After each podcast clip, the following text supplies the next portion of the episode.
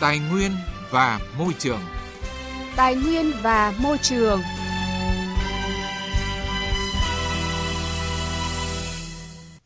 Các biên tập viên Quang Huy và Lê Thu xin kính chào quý vị và các bạn.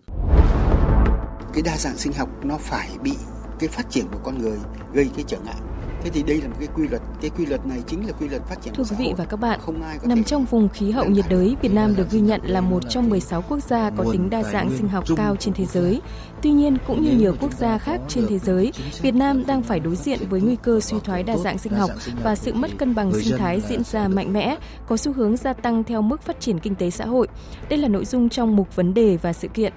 Việt Nam nỗ lực bảo tồn các loài có nguy cơ tuyệt chủng đây là nội dung cuộc trao đổi giữa phóng viên Đài Tiếng Nói Việt Nam với giáo sư tiến sĩ khoa học Nguyễn Ngọc Lung, Viện trưởng Viện Quản lý rừng bền vững và chứng chỉ rừng.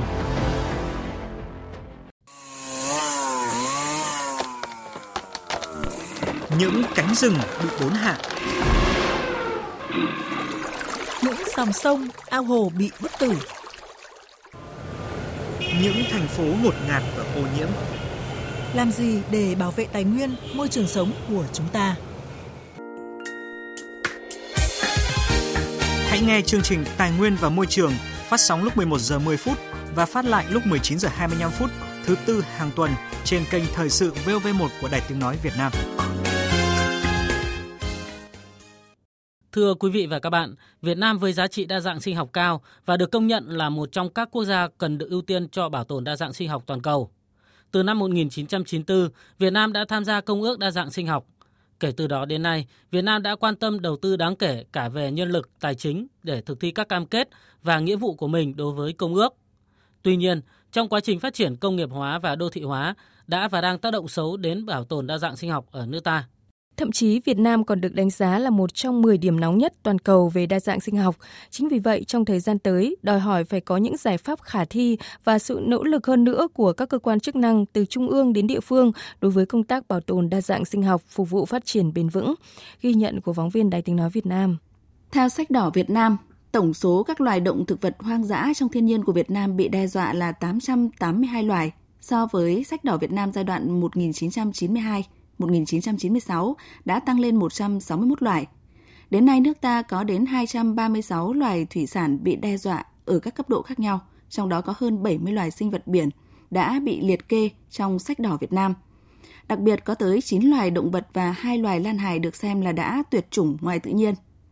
Nhiều loài sinh vật quý hiếm khác đã và đang giảm sút số lượng nghiêm trọng. Các nguồn gen hoang dã cũng đã và đang trên đà suy thoái nhanh và thất thoát rất nhiều – Suy thoái đa dạng sinh học hiện nay dẫn đến mất cân đối, mất cân bằng sinh thái, ảnh hưởng trực tiếp tới môi trường sống của con người, đe dọa sự phát triển của đất nước. Ông Lê Xuân Cảnh, nguyên Viện trưởng Viện Sinh thái và Tài nguyên sinh vật cho biết, nếu như trước những năm 1970, rừng còn rất phong phú đa dạng với các loài thú, chim, bò sát như voi, tê giác, hổ báo, các loại bò rừng, trâu rừng, các loài chăn, rắn, thì ngày nay – cả ở nhiều khu bảo tồn thiên nhiên thậm chí là ở vườn quốc gia cũng khó có thể quan sát được các loài này. Một số loài động vật lớn trên thực tế hầu như đã bị tuyệt chủng như tê giác một sừng, heo vòi, vượn tay trắng. Ông Lê Xuân Cảnh cho biết. Và nhiều khi là các cái tổ hợp ở trong cái rừng nhiệt đới là không còn được duy trì và phát triển như cái lúc ban đầu. Hơn nữa là các cái loài động vật sống ở những cái sinh cảnh Ờ, trước đây đã có thì cũng đã bị ờ, giảm đi rất là nhiều và có những cái loài hiện nay cũng coi như đã định bị tuyệt chủng ở ngoài thiên nhiên. Đấy là những cái mà suy giảm, cũng đã nhìn thấy những cái hậu quả của cái việc suy giảm đa dạng sinh học.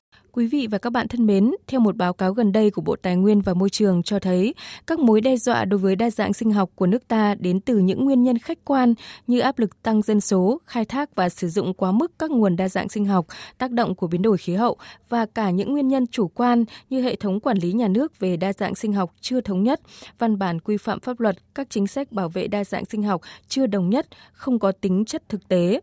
Công tác quản lý đa dạng sinh học thiếu cơ chế điều phối dẫn đến trồng chéo các chức năng nhiệm vụ giữa các ngành và các bộ liên quan. Để hiểu rõ hơn về vấn đề này, phóng viên Đài tiếng nói Việt Nam đã phỏng vấn giáo sư tiến sĩ khoa học Nguyễn Ngọc Lung, Viện trưởng Viện Quản lý rừng bền vững và chứng chỉ rừng. Thưa ông, ông có cho rằng là chúng ta càng nỗ lực bảo tồn thì chúng ta lại càng thất bại trong cái việc bảo tồn đa dạng sinh học khi mà cảnh quan đa dạng sinh học càng ngày càng bị thu hẹp và nhiều loài đặc hữu cũng đã bị tuyệt chủng? À, tôi nghĩ là VOV nói đúng bởi vì khi mà con người phát triển mà cái diện tích thì nó vẫn y như thế. Vậy thì cái đa dạng sinh học nó phải bị cái phát triển của con người gây cái trở ngại. Thế thì đây là một cái quy luật, cái quy luật này chính là quy luật phát triển của xã hội mà không ai có thể ngăn cản được. Nhưng người ta có thể chủ động để mà điều khiển, điều tiết nó theo cái ý muốn của con người. Tức là tôi chỉ cho phép nó tăng đến cái mức nào, đến năm nào. Như thế tức là mình chủ động để mà giới hạn lại cái sự biến mất hoặc là cái sự thu hẹp của cái đa dạng sinh học. Thì tôi nghĩ rằng cái này thì cả loài người đều có tác dụng cả. Ông có cho rằng cái việc mà Việt Nam đang trong quá trình công nghiệp hóa, hiện đại hóa đất nước và cũng phát triển kinh tế một cách nhanh chóng thì cái này nó vô tình nó tạo sức ép lên công tác bảo tồn đa dạng sinh học hay không? Theo quy luật của thế giới thì khi mà xã hội loài người người ta tiến lên từ thế hệ nguyên thủy cho đến thế hệ văn minh thì rõ ràng đa dạng sinh học nó sẽ thu hẹp lại. Thế lấy cái gì để mà công nghiệp hóa lấy cái gì để mà xây dựng xã hội mới chính là lấy tài nguyên. Trong cái tài nguyên ấy thì có tài nguyên của đất đai và tài nguyên của đa dạng sinh học. Nhưng mà ngày xưa khi phát triển ấy, cái chế độ tư bản là cái chế độ phát triển quá nhanh.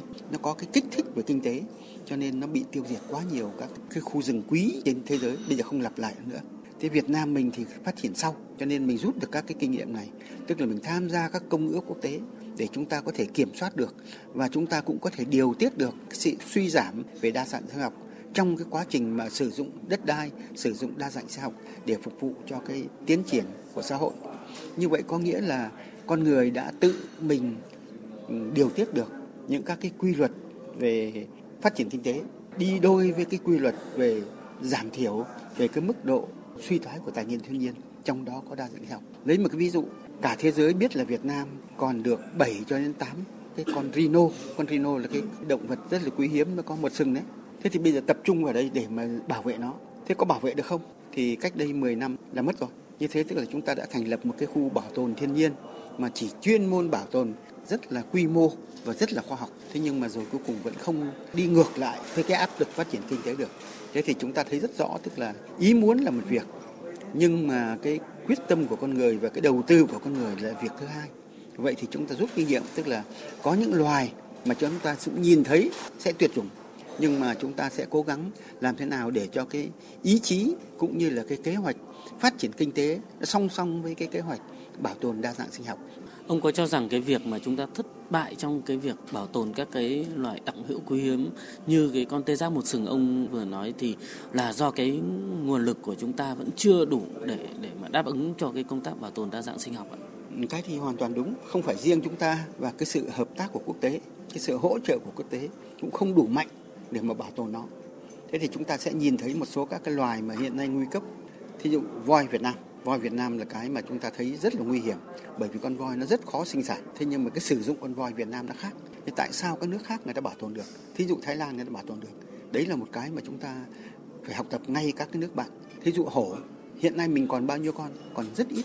Mình biết như thế đấy, nhưng bây giờ bảo tồn như thế nào? Thì hiện nay tôi vẫn chưa tin rằng là mình sẽ có hiệu lực trong cái này. Bởi vì không phải là cái ý thức của mình muốn cái gì là được cái mà muốn cái gì nó còn có một cái tiềm lực về kinh tế tiềm lực về khoa học và tiềm lực về hợp tác quốc tế nữa à, vâng xin cảm ơn ông Quý vị và các bạn vừa nghe cuộc trao đổi giữa phóng viên Đài tiếng nói Việt Nam với giáo sư tiến sĩ khoa học Nguyễn Ngọc Lung, Viện trưởng Viện Quản lý rừng bền vững và chứng chỉ rừng về những mối nguy cơ đe dọa đến công tác bảo tồn đa dạng sinh học tại nước ta. Rõ ràng việc đầu tư cho công tác bảo tồn đa dạng sinh học được xác định là đầu tư cho xã hội và phát triển bền vững. Do vậy, cần xác định tỷ lệ chi ngân sách cho các hoạt động bảo tồn đa dạng sinh học, đồng thời huy động sự tham gia tích cực của cộng đồng đối với công tác bảo tồn đa dạng sinh học thông qua các chương trình đề án về tuyên truyền nâng cao nhận thức của người dân bản địa, cộng đồng tại vùng đệm về giá trị của đa dạng sinh học, nhất là huy động sự đầu tư của các doanh nghiệp, các thành phần kinh tế cho công tác bảo tồn đa dạng sinh học. Phản ánh của phóng viên Đài tiếng nói Việt Nam. Theo thống kê của Tổ chức Lương thực và Nông nghiệp Liên Hợp Quốc, trong 100 năm qua, hơn 90% các giống cây trồng, một nửa số giống vật nuôi đã biến mất khỏi các cánh đồng trang trại. Hiện nay, tất cả các ngư trường chính trên thế giới, nhiều loài thủy sản đã bị đánh bắt tới giới hạn, thậm chí nhiều loài có nguy cơ tuyệt chủng. Các hệ thống sản xuất thực phẩm truyền thống của địa phương đang đứng trước nhiều mối đe dọa sự suy thoái đa dạng sinh học đang diễn ra ngày càng gay gắt và lan rộng trên toàn cầu, trong đó có Việt Nam. Với hơn 70% dân số sống bằng nghề nông, cuộc sống phụ thuộc chính vào sản xuất nông nghiệp và rừng. Đa dạng sinh học có ý nghĩa to lớn trong đời sống tự nhiên và con người là cơ sở đảm bảo an ninh lương thực của đất nước, duy trì nguồn gen, tạo giống vật nuôi cây trồng, cung cấp các nguyên vật liệu, dược liệu cho y tế và cộng đồng. Trên thực tế, kể từ khi tham gia Công ước Đa dạng sinh học năm 1994, Việt Nam cũng đã có những bước tiến lớn trong công cuộc bảo tồn thiên nhiên và đa dạng sinh học.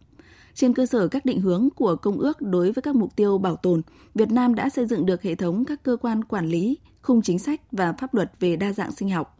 Hệ thống các khu bảo tồn đã được thành lập. Các loài động thực vật nguy cấp quý hiếm được bảo vệ bằng pháp luật và thông qua các chương trình hành động tiếp thu và đẩy mạnh thực hiện các vấn đề mới của bảo tồn đa dạng sinh học như an toàn sinh học, tiếp cận nguồn gen và chia sẻ lợi ích có được từ việc sử dụng nguồn gen. Bên cạnh đó, nhận thức về tầm quan trọng và vai trò của đa dạng sinh học đối với cuộc sống và phát triển bền vững đất nước ngày càng được nâng cao. Bà Hoàng Thị Thanh Nhàn, Phó Cục trưởng Cục Bảo tồn Đa dạng sinh học Bộ Tài nguyên và Môi trường cho biết.